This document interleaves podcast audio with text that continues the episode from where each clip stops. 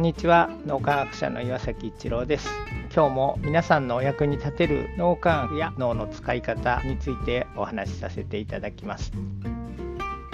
2000年にノーベル経済学賞を受賞したアメリカシカゴ大学のヘックマン教授は人の能力を認知能力と非認知能力というふうに2つに分類しました。認知能力っていうのは知能指数とか学力、記憶力など学力テストで測定できる能力のことを言います。それに対して非認知能力は意志力が諦めない力、情熱、利他心、思いやりの心ですね。感謝心、謙虚、素直、誠実、自尊心、自分を成長長させる力ですね。社交性とか自制心、協調性など学力テストで測れない能力のことを言います。まあ、日本語で言うと徳というふうに言ってもいいかもしれません。ヘックマンのこの研究から認知能力だけずば抜けて高い人よりも非認知能力が磨かれている人の方が幸せに豊かに成功できるということが分かってきました。普通はついつい認知能力のある人を選んでしまいがちなんですが、特にリーダーに抜擢するときとかですね、実は非募るが非常に大切と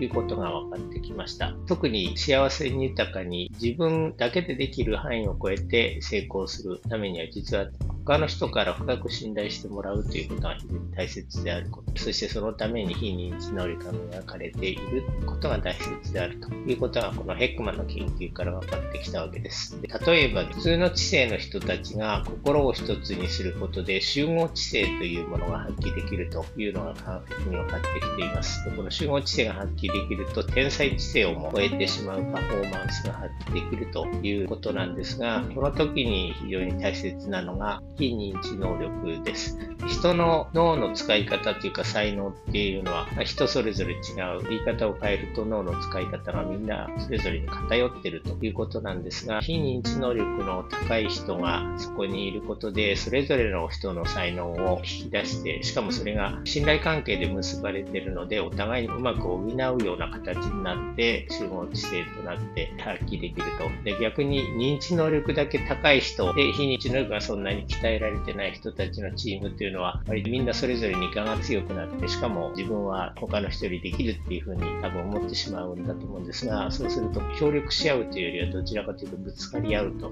いうような状態になって、それぞれの人は才能があるのにうまくチームで噛み合わなくなって、結局チームとしてのパフォーマンスが非常に低くなるというようなことも分かってきています。そういう意味で、今の社会っていうのは認知能力を重視しがちなんですが、非認知能力、まあ、言い換えると徳みたいなものですね。そういうものをもっともっと重視していってもいいんではないかなと思います。特に民主主義というのは、お互いこう信頼ができてこそ民主主義というのは成り立っていく。で逆に信頼ができないとこう、自分と違う意見の人を敵視したり、相手をき下ろしたりとかですね、そういうことをすると対話というのはできなくなって、それぞれの違う意見が反映できなくなったりという状態になるので、民主主義がうまくいかなくなるというようなこともいろいろな研究から分かってきています。民主主義をうまく活用していく社会にするためにも、みんなで非認知能力を鍛えていきたいな、そんな風に思います。まあ僕自身もまだまだ非認知能力そんなに鍛えられているわけではないので、脳磨きを活用して皆さんと一緒に非認知能力